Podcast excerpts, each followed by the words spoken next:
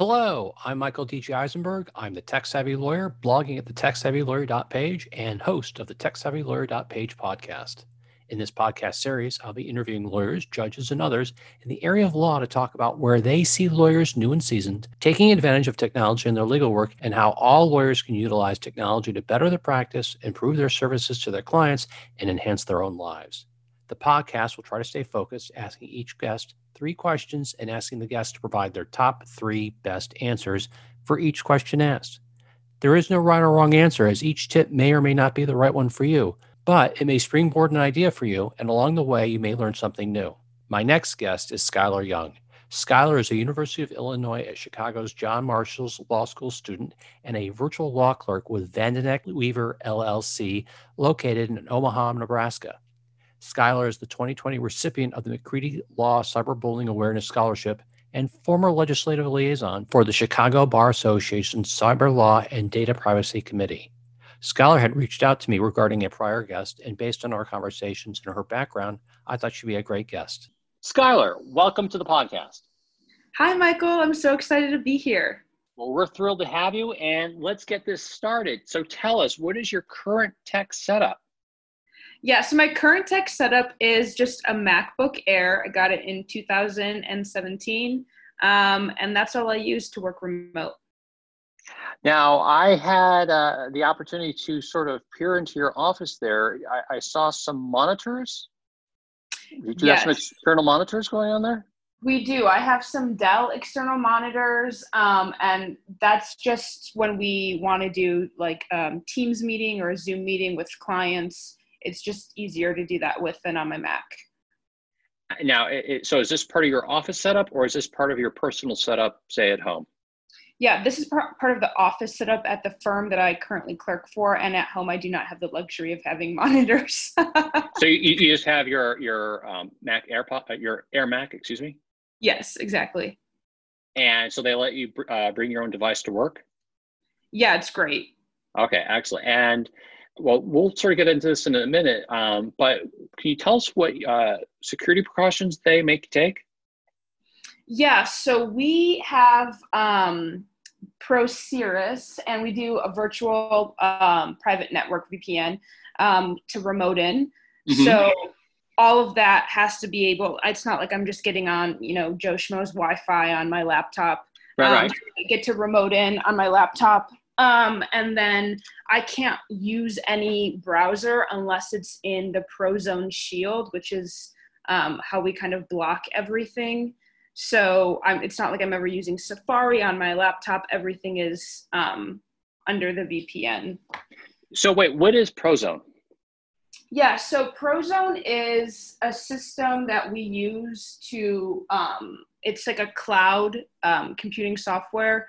Um, mm-hmm. So it's SaaS. It's a software offered as a service that we mm-hmm. purchased as a firm, um, and it has everything in the Pro Zone. So it's our cloud desktop that we can remote in and access anything from you know Word Docs to Safari to Chrome to client share whatever we need hot docs it's all in there and what kind of encryption does that have um i'm not sure okay I, I would I yeah, I'm not I'm not sure.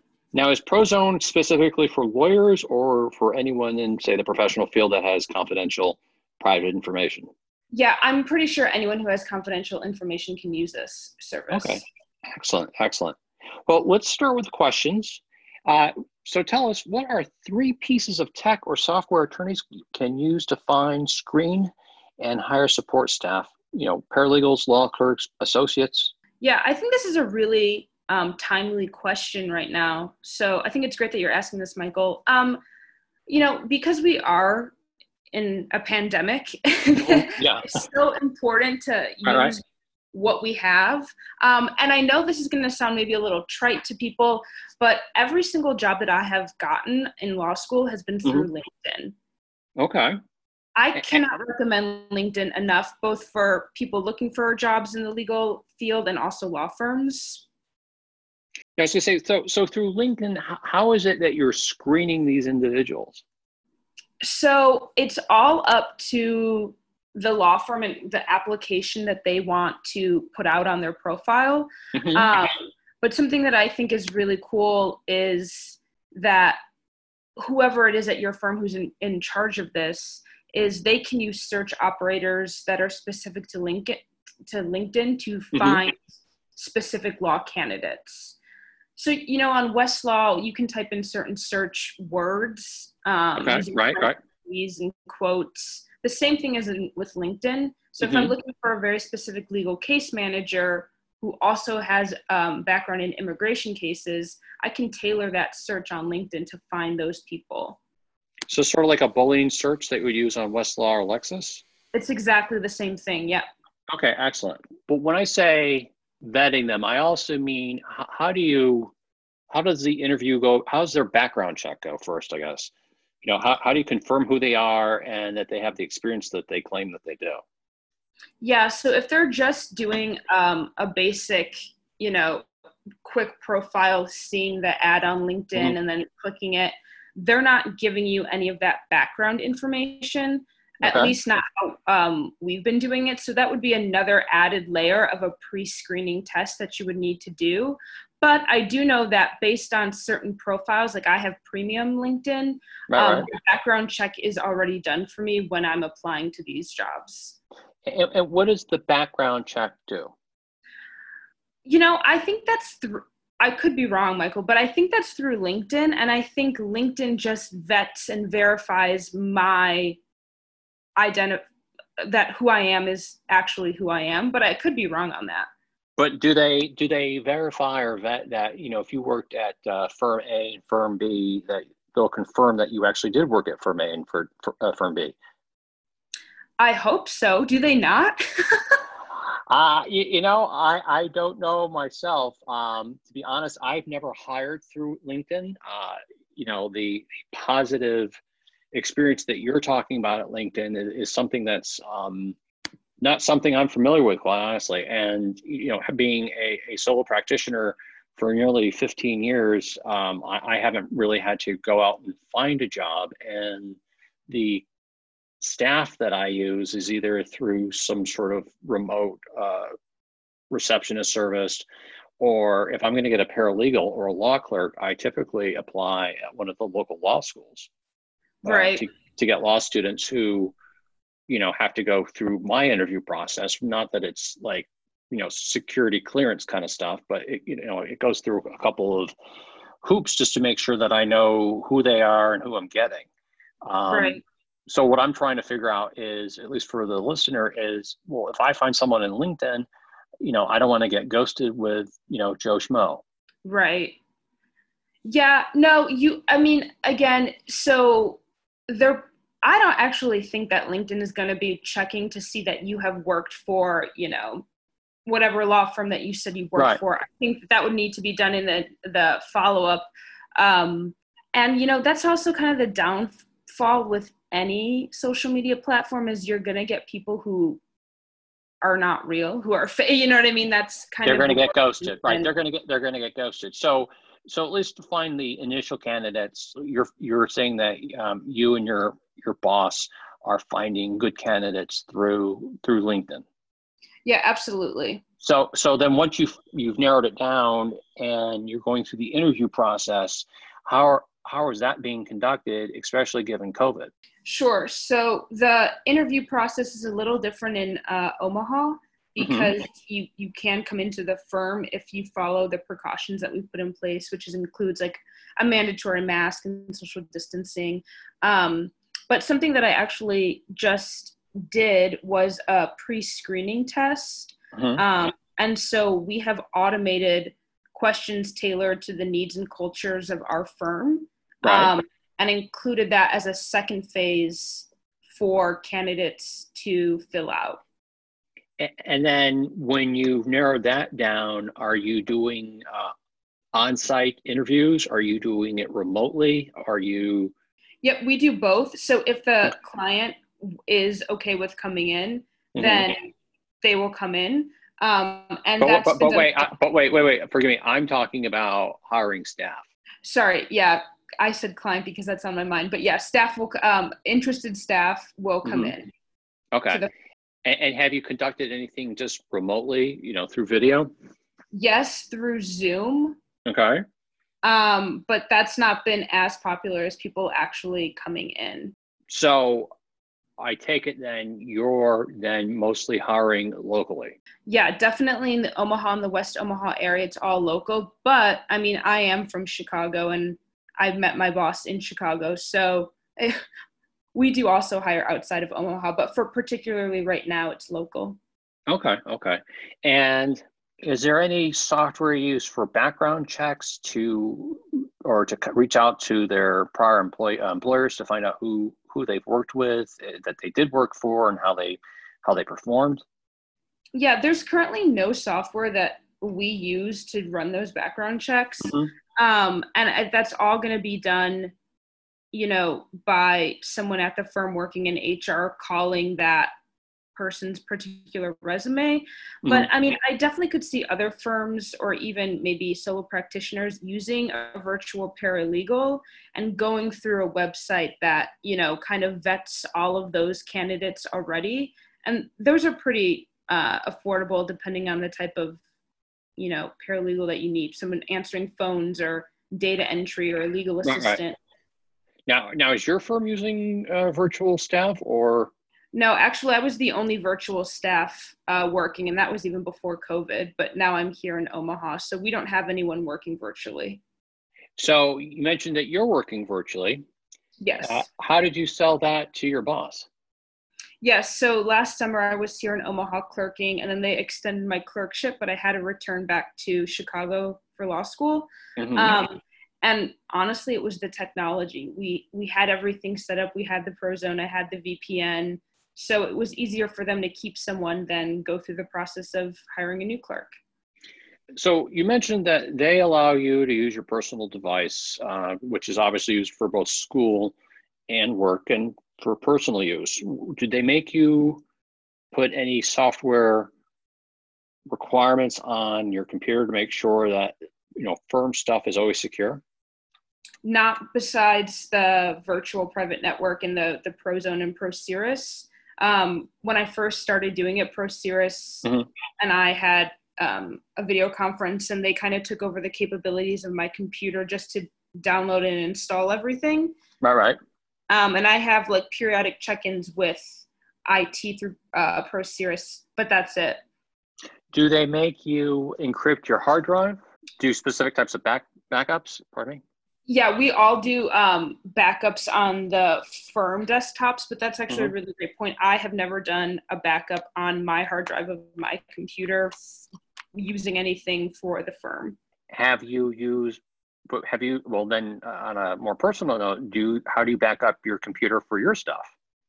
I have um, the cloud. And if I'm asked, what are you using? AWS. Okay, and are you using any other forms of backup? No, I am not. Uh, like a hard drive? No. Yeah, a hard drive. Well, there's there's the concept of three, two, one. If you have one computer, you should have two different um, types of backups. You know, perhaps one on-site and then one off-site, and then uh, of those two types, you should have a total of three backups. So a, a, backup, say through Dropbox, a backup through I think you said AWS, or uh, what I use is Backblaze, and then of course also an extra backup uh, of your hard drive on site. Okay. The three, two, one. So it's something you might want to consider. Yeah, I like that idea. That's cool. And yeah, I I believe you can also I did an early article on it. I think last year that you should be able to find. I'll I'll put that in the show notes and also send you a link uh, later. Um, so, from your perspective, as it appears law schools are going to be remote learning, um, what are three, and that you're also working remotely, what are three pieces of tech software can attorneys and law firms use to keep communications consistent within and outside the firm? Yeah, so this first one I actually picked up. Um, this is so I, this has nothing to do with the law, but um, through uh, working at my CrossFit gym, um, I'm part of the staff there, and we use something called Slack. I'm sure you know it. Yep. Yep. Oh, yeah. Yep. Very um, popular. I love Slack. And actually, um, just as a further plug, when you're trying to get referrals for hiring new staff, there's actually numerous public channels um, that attorneys and law firms can use to find staff that way as well. So Slack, I think, is one of the best ways to collaborate. Um, and you can literally begin it from the moment you get to the firm till five o'clock, six o'clock, whenever you leave. It, there's just so many different things that you can do with it. Um, from having private channels with different teams in your law right. firm to being part of public channels. Um, and I just think that email is the worst way to do anything collaborative. well, well, let me, um, I want to take this one step back. You said that Slack can also be used through public channels to find new recruits. Yeah. And how's that done? I, I've, I, you know, I've, I hadn't heard, and that's probably for my own, uh, my own ignorance, that how strong uh, LinkedIn is with regards to finding new employees. Um, how is that with Slack? So what's going on with that? Yeah, so it's so for example, um, there are some public channels called announcement channels and mm-hmm. referral mm-hmm. channels, mm-hmm. and that is people and you can set it, you know, whatever geographic region you're in, and it's just people in the community in the legal community posting about either uh, hirings or referrals of sources of people, paralegal staff that mm-hmm. they are saying are looking for a certain job in a particular field in the law. It's pretty cool. Hmm. Um, yeah, I've I've honestly never heard that, and that's that that is very interesting to me, and I'm sure to the, the listener, um, as a possible resource resource, excuse me, to find new new staff, whether it's you know receptionists or law clerks or possibly associates. Uh, yeah. Uh, so you, you, shared one. I, I'm going to drag two more out of you. Yeah, great. So in addition to Slack, mm-hmm. um, I really like this tool called Quip. Have you heard of it? No, please. What is it? Okay, Quip. It's it's an all-in-one, um, basically way to manage and create projects. So. Okay. You know, as a clerk, I didn't realize how big the word checklists would be in the in the law firm. All right but everything is make a checklist, do this, automate a checklist. So when it comes to managing a project, there are so many things involved, right? You have memos, you have emails, you have texts. Right, right. Now we have recorded Zoom calls. Um, and so basically with Quip, it's this tool that allows you to start with your checklist, but then you can mm-hmm. upload whatever files you need to upload images, hyperlinks, spreadsheets, Zoom calls and you can build the project on this interface. But what I really like about it is you can tag people, and when I say people, I mean other staff, other attorneys, mm-hmm. in your project through Quip. So kind of like Teams, kind of like uh, Slack, you can literally put the people in to the specific areas of the project that you want, and once you're tagged, you know, using the at symbol, they're on notice to to do that part. It's so really is, cool is this a project focused or is it also dealing like a, a client uh, relations management program? It's it can be used as both, but I really think it's good for um, communicating with and communicating and collaborating um, within teams within the law firm on specific projects. Okay, okay. And and then how well what do you use FAMASK for uh, your CRM? Sure. So so yeah, I love Avo. It's a customer customer relationship management software. Okay. Um, and so for me, I just think that you know as another SaaS product, it's the data again is stored in the cloud, um, access via web browser, and the primary feature is automatic tracking um, of potential clients and contacts from online right. sources.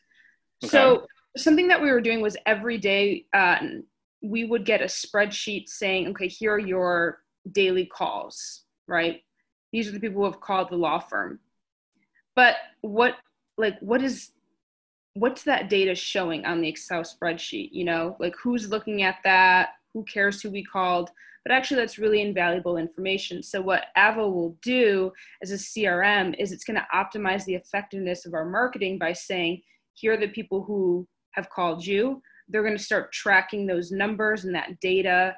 Um, and then it's a way for us to really utilize and look at that call log to say, okay, who's calling us? Are they calling us back? Are these people referrals? Um, how much is it costing us to make these calls? How likely is that caller to hire our firm? Um, so it's a way to really track that data when it comes to our marketing. So, but that's regarding marketing. What about when you actually have the client? What do you use for that? Yeah, sure. So we will use our Citrix share file. Mm-hmm. And that's just on the actual like client interface of the website. All right.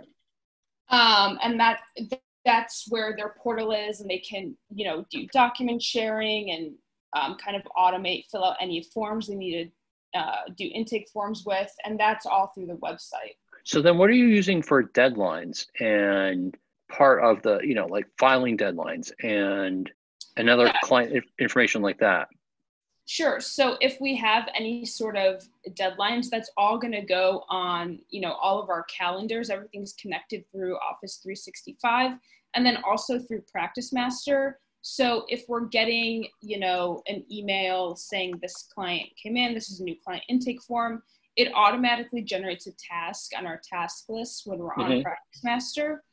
Um, and that also imports into our calendar on Teams um, through Office 365. But there's no like um, in, ter- in terms of like litigation or anything like that. We don't have that. Um, so everything is just being done through our calendars, through our email, and through Office 365. But that's how we track everything when it comes to tasks. Okay, so Practice Manager really is your your CRM. Yes, it's okay. Yes. So I guess I was a little confused. You using? I guess Citrix is just so that for the clients to have access to documents. Yeah, or is it for, is. Okay. Go ahead. Yeah, no, yeah, it's the it's the client center to like download any documents and also do file sharing, and then we also receive them on our end as well. Okay, excellent.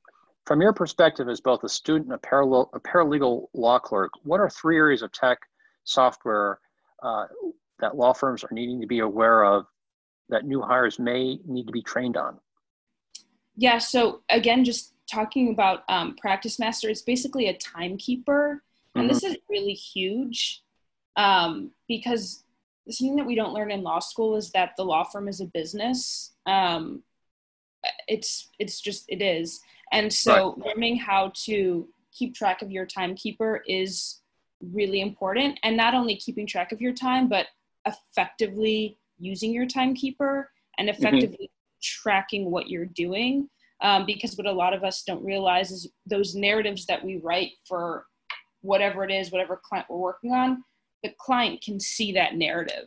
Um, and so we want to be making sure that we're writing what needs to be said, um, what we did, and make sure that our time is really efficient. And a timekeeper is it sounds simple, but it's really important when it comes to the nits and gritties of doing the day to day work. Well, we have a timekeeper. What else do they need to know?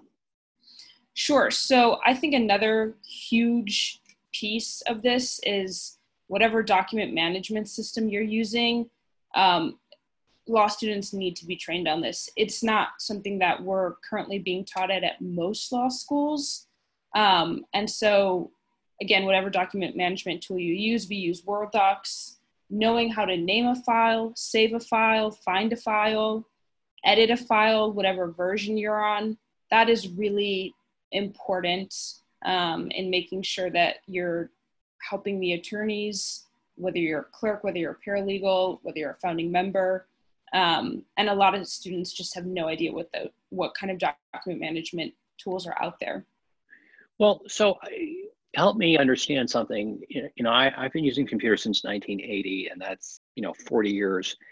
And there's a lot of this just comes rather intuitive to me. Uh, so I guess that with computer, I'm sorry, with, with law students needing to use computers and software, um, and they have to save their own files and their own backups, and they have their own calendars. Uh, I guess why isn't it not more intuitive for them when they come over to a law firm to learn or, or adapt to a new system? What is it that maybe you know we're not recogni- rec- recognizing as the boss? Sure. I think it's the way that it is set up and configured. I think when it comes to technology, and particularly social media, um, one, the interface looks really different. And mm-hmm. two, I think, um, you know, students are using that for their own personal use. But when it comes to actually saving things, filing things, mm-hmm. naming things, nomenclature that's really important, it's not intuitive to them um, because it's not normally how they interact with technology. Okay, so the fact that they're using technology isn't necessarily translating over to knowing how to, you know, what's the word I want to say? Um, yeah, navigate and manipulate the actual document management tools. Yeah, I, I, actually, I, yeah, that's that's what I'm trying to say. So that even though they know how to manipulate their social media, does it really mean that they know how to utilize the software that needs to be involved? Uh, that may translate over from social media stuff into the work arena. Yeah, exactly. Okay, and so we talked about um, we talked about two. We got one more to go. Yeah, so this is going to again sound like, oh, well, of course you're going to get this in law school, um, but you're really not. And so, something that I, I'm really interested in and use mm-hmm. a lot as a clerk is litigation analytics. Um, okay.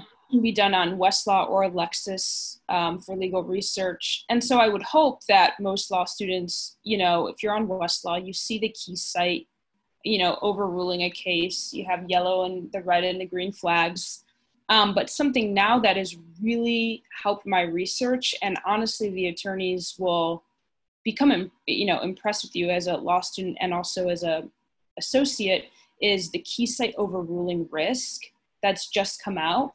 Um, oh. And it kind of alerts you to situations in which a case may no longer be good law.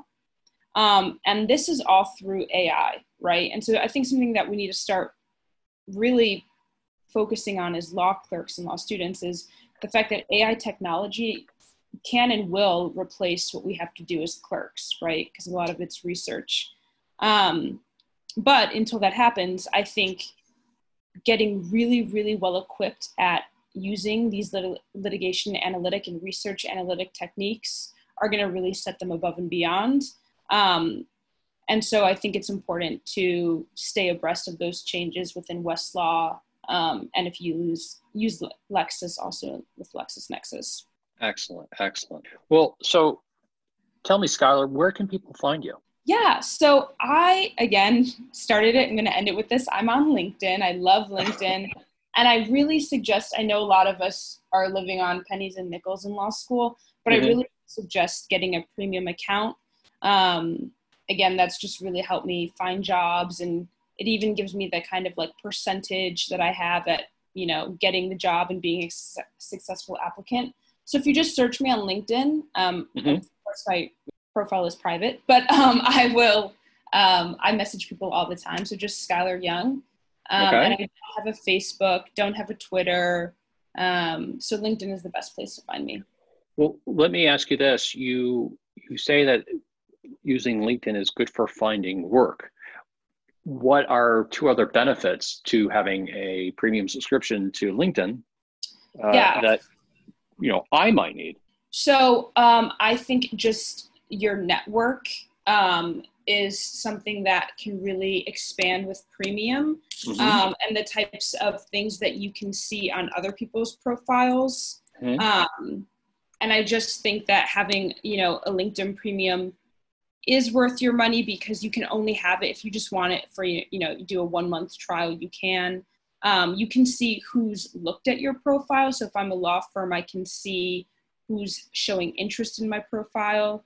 Um, and i think that that's also really good for law firms but also for you know law students to see what lawyers and law firms are looking at their profile. And so i just think having that additional data um, to see how you're gaining traction is really important Excellent, excellent. Well, Skylar, I want to thank you for being a guest on my podcast today.